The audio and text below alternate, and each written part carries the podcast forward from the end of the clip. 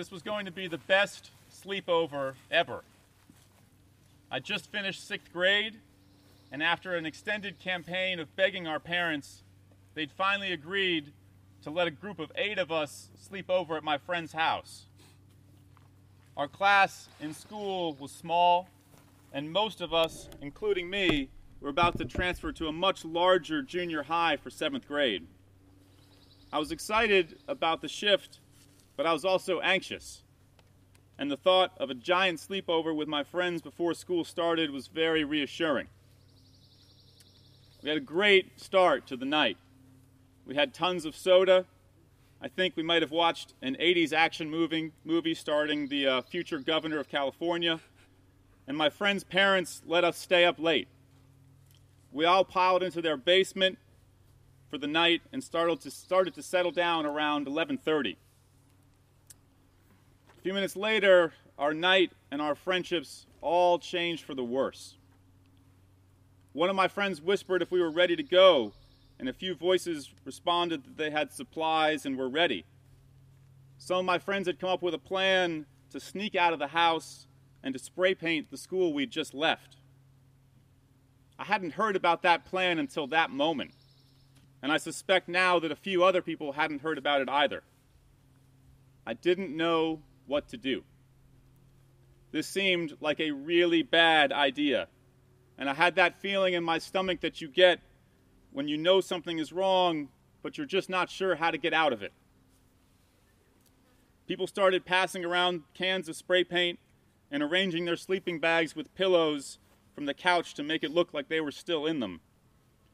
When my closest friend turned to me excited and asked if I was ready, I blurted out a lie that I had to get up early the next morning. I did have to get up earlier than they did, but not that early. I then quickly came up with an excuse that perhaps I should stay and guard the basement in case his parents came down while they were out. My friend said that sounded good, and everyone else gathered their things to leave. I can still remember feeling so strongly that I didn't want them to go. This was a bad move. And the words were so close to coming out of my mouth, but they didn't. Why do you think I froze in that moment? Will. Because you didn't want them to judge you based on what you were going to say? I didn't want them to judge me based on what I was going to say. Peer pressure. Charles. Peer pressure. Wyatt. your like popularity and your social life was in These were my only friends. I was going to a new school and I was scared about it. Ryan. More of them than you. Sure, there's a lot more of them than me. You Oliver. Didn't, you didn't want to lose friendships. I didn't want to lose those friendships. I didn't sleep while my friends were out.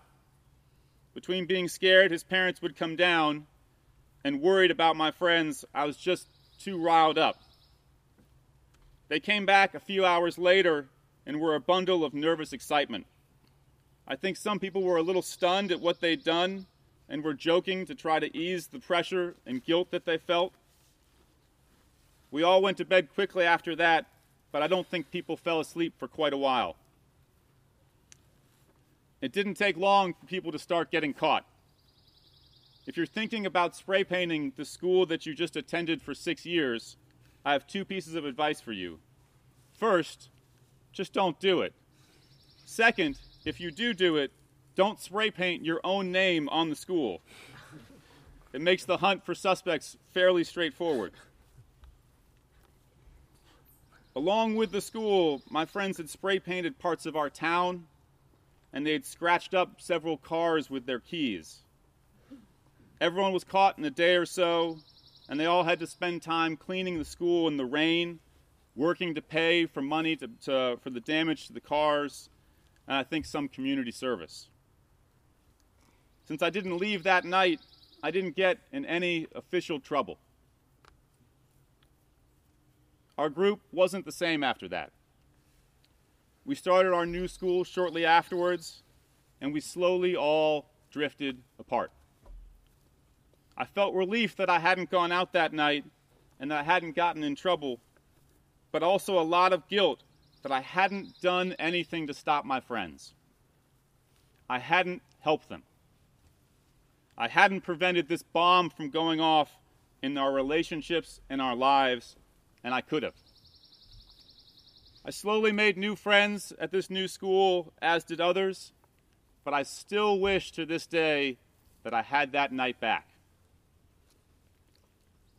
Every year, we speak about the difference between doing what is popular versus doing what is right. The difference between giving in to our desire to be liked, our desire to please others, our desire to avoid being unpopular, and our ability to trust our inner voice, our inner sense of what is right. The difference between popularity and respect. Why do we want to be popular? Teo. Uh, makes it feel makes us feel good. Feels good. Why? It makes us feel less alone. Can make you feel less alone. Sammy. feel like you're a part of something bigger than yourself. Makes you feel part of something bigger than yourself. Ian. They give you stuff. It, gi- it comes with stuff, right? Popularity. People know who I am, right? Maybe it comes with some privileges. Porter. The people you look up to are often popular. Sometimes the people you look up to are popular. Is that Pip? Is that your own? just in terms of evolution, you if you're part of a tribe and then you're ostracized from that tribe, it's very dangerous and you have to live with it. Yeah, it's built into us to want to be with other people, to not be left behind. Is that Mila? Makes you feel important. Tail. Recognition. recognition. These are all sound like very good things, right? Um, now think for a moment of someone you respect, someone that you look up to. What do people do who earn our respect?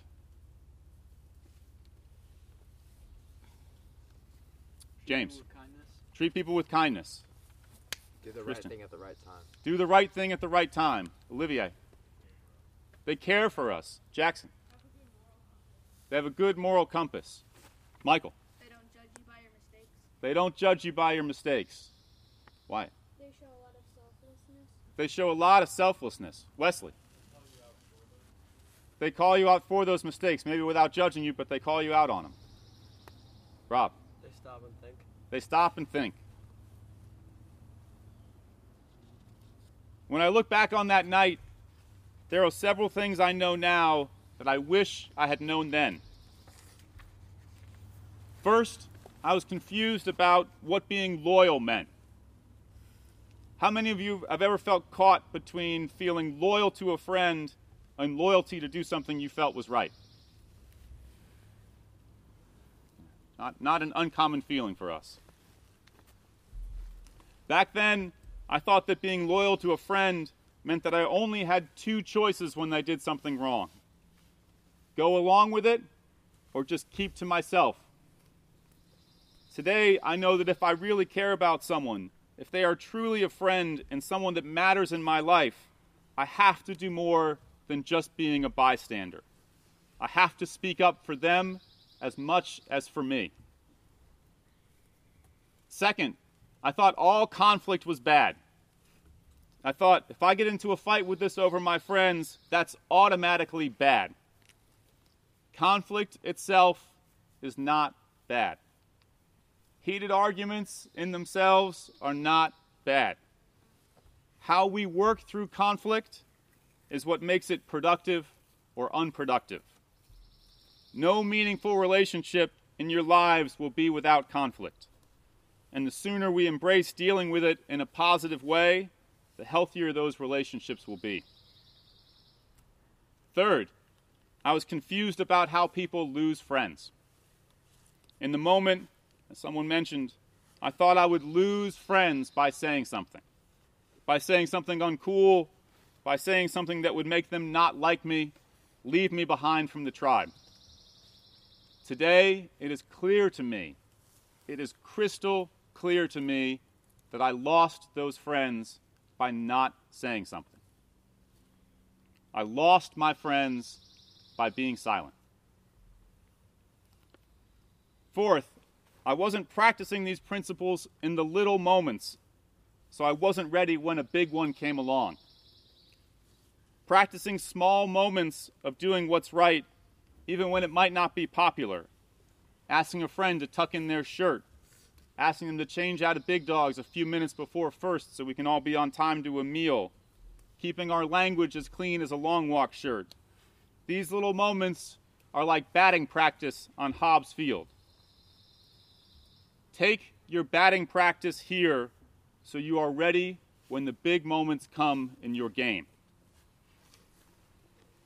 That practice will pay off because having to choose between popularity and respect does not go away as you get older. It does not go away as you get older. This challenge is like one of these evergreen pines above us. It always has needles, no matter what season of your life you are in.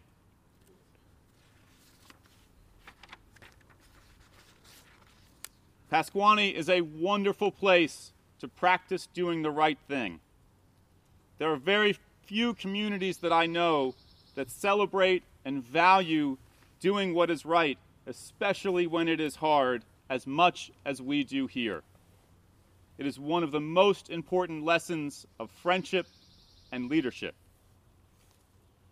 Some of the people we meet here become friends for our whole lives. One of the reasons I think that happens is that our friendships have a foundation of respect. When people show us here that they care about doing what is right as much as we do, and they have the courage to act, it deepens and fortifies our relationships and gives them length and endurance.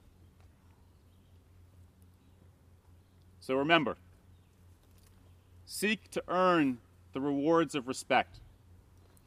If you care, act. Don't run from conflict, embrace it productively. Speak up to keep your friends. Practice, practice, practice. Let us rise and sing Amazing Grace.